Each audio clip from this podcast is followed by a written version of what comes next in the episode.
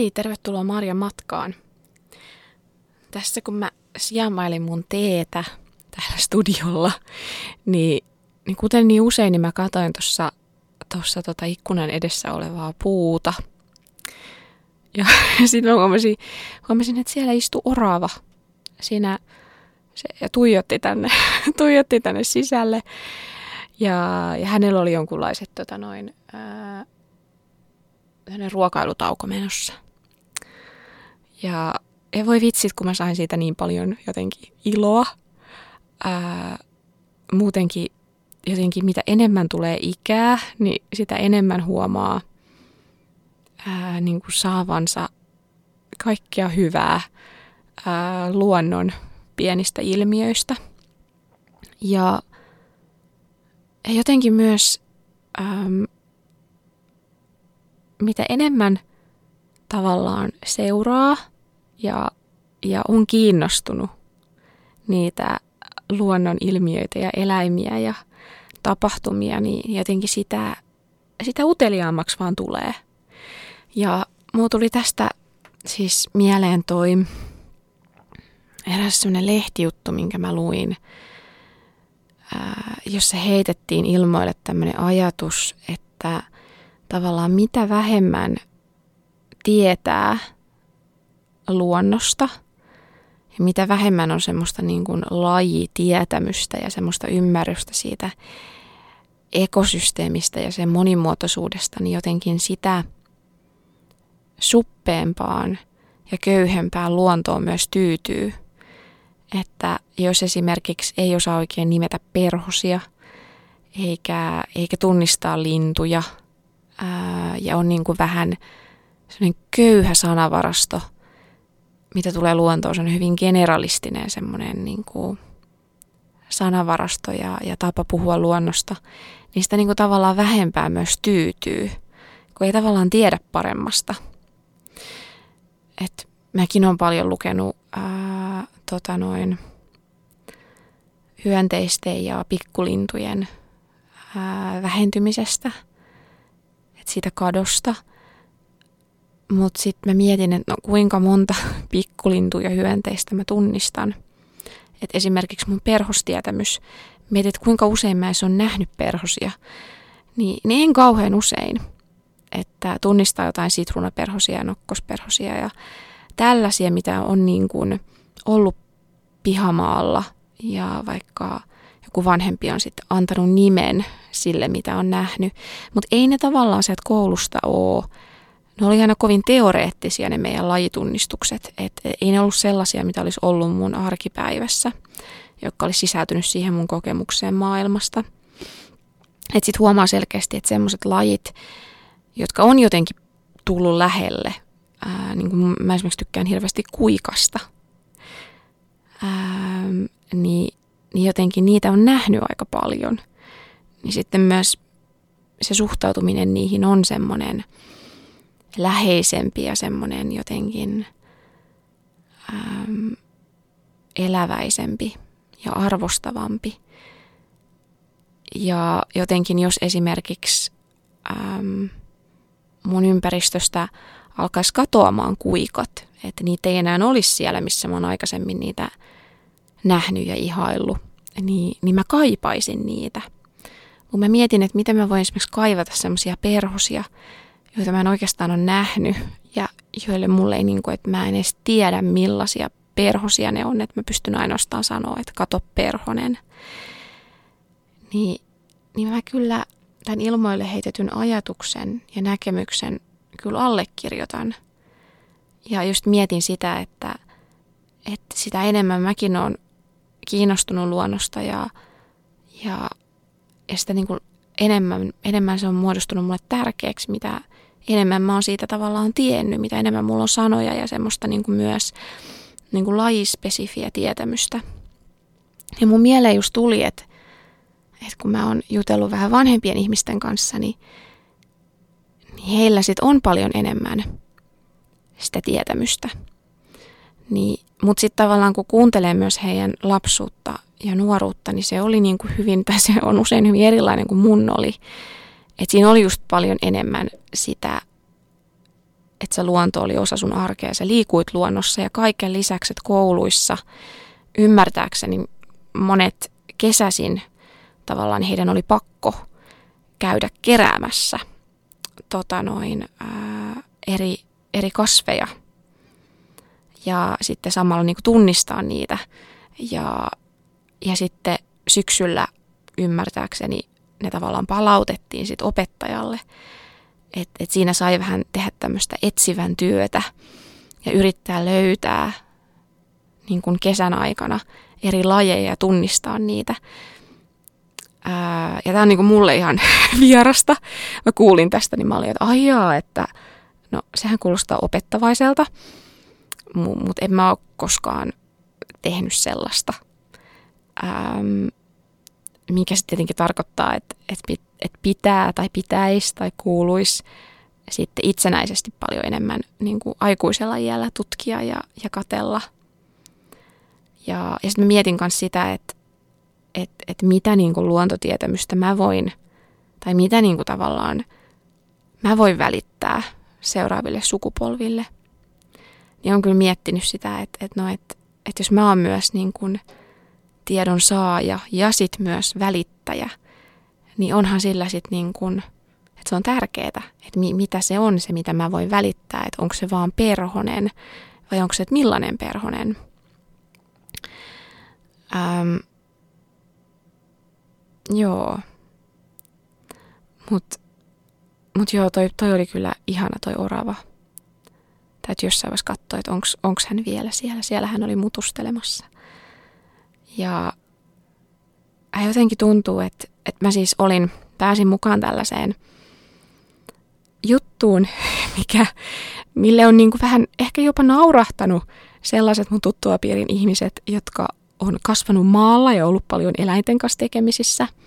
Mutta sitten taas monet niin kuin kaupungissa kasvaneet, kuten minä, niin, niin on ymmärtänyt ihan täysin tämän, miksi mä tästä niin kauheasti intoilen. Mä pääsin ruokkimaan kanoja – tämä on nyt, onkohan tämä toinen kerta mun elämässä, kun mä oon päässyt ruokkimaan kanoja. Mun ystävällä on, on kanoja pihapiirissä. Ja, ja mä sitten menin käymään ja, ja sitten kysyin jossain vaiheessa, että onkohan mahdollista, että mä voisin mennä tervehtimään niitä kanoja, kun ne on siinä pihalla ja aitauksessa tai semmoisessa niin kanalassa. Siellä on kyllä tosi hienot ja hyvät oltavat. Niin, niin sitten hän sanoi toki, että hän, niin kuin, että hän onkin vähän, vähän niin kuin ajatellut sitä ja että, että mä voisin viedä sinne kauraa. Ja, ja hän sitten tuli sinne mun kanssa ja, ja antoi mulle sitten kroksit, ettei me kanankakkaa mun kenkiin. Ja, ja sitten niin kuin näytti mulle, että, että joo, että, nämä, että siinä oli pari kanaa, jotka oli semmoisia tuttavallisempia joita sai myös niin kuin, varovaisesti silittää, että jos he anto. Ja, ja sitten oli sellaisia kanoja, jotka selkeästi pysy omissa oloissaan ja, ja oli varautuneita. Ja sitten mä sain jäädä sinne, sinne yksin niiden kanojen kanssa. Ja sitten sieltähän tuli ne kolme kanaa, jotka oli selkeästi muita rohkeampia ja tottuneempia ihmisiä, niin nehän sitten tuli multa hakemaan kauraa ja siinä ne nokkia, kuopia – ja tota, noin käyskenteli ja, ja sain just hyvin varovaisesti silitettyä heitä. Ja he sitten jäi siihen silitettäviksi ja samalla söi. Ja, ja sitten kun he lähti siitä, niin sitten he lähti. Ja mä vaan nautin siitä niin paljon. Ystäväkin kommentoi, että mulla tuli semmoinen vähän semmoinen sen olemus, kun mä pääsin sinne niiden kanojen luo, että olin siinä maahan niin kuin kyykistyneenä sen ruoan kanssa. Ja ja onhan se jännää myös, kun mä kattelin niitä kanoja, niiden jalkoja, ja mietin, että milloin mä oon viimeksi nähnyt kanan näin läheltä. Niin, niin tota, että se, että ne periaatteessa on dinosauruksia. Että, että niin kuin lintua lähemmäs ei pääse dinosaurusta. Ja sitten kun katsoi niitä jalkoja, niin sitten oli, että joo, että, että on ne aika dinosaurusmaisia. Mutta se oli ihana hetki. Ja, ja sitten niin kun sitten mä jossain vaiheessa lähi ja sitten niin kuin jätin, jätin ne kaurat sit myös niille vähän ujommille kanoille, että he sitten sai omassa rauhassa ilman niin kuin ihmisen häirintää sit myös syödä. Mutta vitsi, kun kanat on pehmeitä. Ne oli niin pehmeitä. ja semmoisia persoonia. Ja, ja siellä niiden touhuja oli tosi hauska seurata. Ja, ja mä tulin vaan sitten niin hyvälle mielelle. Ja, ja mä oon, mä oon saanut kerran siellä myös maistaa semmoista tuoretta kananmunaa, minkä mä sain hakea sieltä itse, sieltä niin kuin kanalasta. Ja, ja se oli kyllä ihan paras omeletti, mitä mä oon koskaan syönyt. Ja joo, niin tuore, niin maan tuore, että omasta pihasta. Ja nämä on siis tämmöisiä asioita, mitkä osalle ihmisistä on, no totta kai, että eihän noin nyt ole mitään ihmeellisiä. Mulle ne oli tosi tavallisuudesta poikkeavia ja, ja en usko, että mä oon yksin tämän kanssa. Että sitten kun mä vähän juttelin just kaupungissa kasvaneiden kavereiden kanssa, että kuinka moni on niinku ruokkinut kanoja, niin ei kovin moni. että, eikä välttämättä kyllä kauhean monia ehkä aina kiinnostakaan, mutta mä tykkäsin tosi paljon. Ää, kyllähän siinä jotenkin, jotenkin se oli niin ihanaa vaan seurata niiden touhuja. Ja, ja samaa vähän mä harrastan muutenkin kuin ihan täällä kaupunkiluonnossa just oravat ja, ja linnut.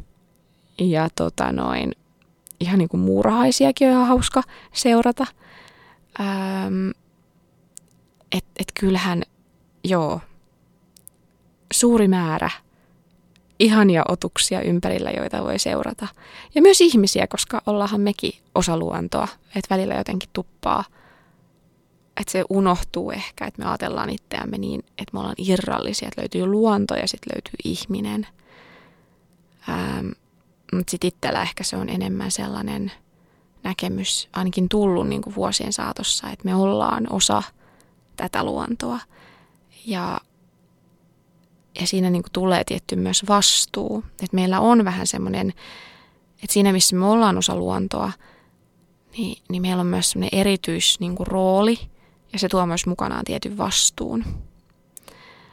Ja niin kuin vastuun myös näistä muista, joiden kanssa me jaetaan, jaetaan tämä planeetta.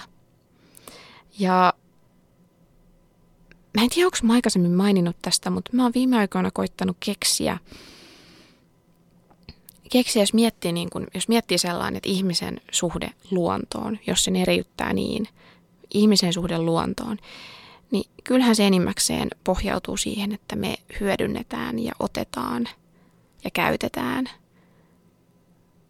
Ähm, hirveän vähän siinä on ehkä sitä, että me annetaan. Niin sen takia mä oon nyt tässä kesän aikana – kerännyt roskia maasta. että kun mä oon käynyt meidän esimerkiksi perheen koiran kanssa ulkona, niin sieltähän pökäleitähän mä keräilen. Niin sit samalla, samalla sit usein mä oon sit kerännyt roskia, mitä sieltä nyt löytyy. Mä oon aina päättänyt, että no, että et kaikki roskat, mitä mä niin kerään, niin se on hyvä juttu. Että kaikki, mitä mä teen, on hyvää. Mä tiedän, että osalla ihmistä, jotka kerää roskia, on semmoisia tavoitteita, että joku tietty ää, aika tai, tai määrä. Mulla ei ole sellaisia, mä vaan oon päättänyt, että, että sit kun mä näen roskan ja on semmoinen hetki, että mä voin, niin mä nostan sen. Ja sitten usein, kun mä sitten menen kotiin päin, niin mulla on yhdessä kädessä tota noin pökäle ja, ja toisessa sitten aika usein – tupakka-askeja, niitä heitetään tosi paljon mun mielestä, ja sitten jotain epämääräisiä muovijuttuja. Ja viikonloppuisin varsinkin huomaa semmoisen piikin. Mutta se, mitä mä oon yrittänyt ajatella, on se, että aina kun mä kerään sen roskan, niin mä mietin, että se on lahja. Lahja luonnolle. Ja tämä on siis erään inspiroivan tarinan johdosta, mikä mulle on kerrottu. Että näinkin voi ajatella. Että yksittäinen ihminen on kertonut mulle, että – hänelle on annettu tämmöinen niin kuin istutettu tämmöinen ajatus ja kysymys, että voisiko ajatella, että kun kerää roskia, niin se on niin kuin lahja luonnolle, että niin kuin semmoinen, että niin sitä mä oon sitten tehnyt, että kun mä oon ostanut, enkä mä voi sanoa, että siinä ei ole koskaan ollut sellaista niin kuin ärsytystä, että kamaan ihmiset, että voi laittaa roskat, tuossa on aika lähellä roskis. Tosin usein niitä ei ole kauhean lähellä, mutta et että sitten on vähän, että mitä, että mitä te nyt oikein teette, että vaan heittelette näitä tavaroita. Että toki se on mun mielestä ihan luonnollista, mutta sitten siinä kyllä se on jännä, että sitten kun mä oon niinku miettinyt mielessäni, että okei, että nyt kun mä nostan tämän, niin tämä on lahja. ei jollekin tietylle läheiselle ihmiselle, vaan luonnolle, niin sitten se niin kuin muuttaa sen prosessin täysin. Ja samallahan mä, koska mä oon osa luontoa, niin, ja me ollaan osa luontoa, niin mähän annan myös sen lahjan sit meille, sen puhtaamman luonnon. Ja, sen kautta kaikki voittaa. Eks niin?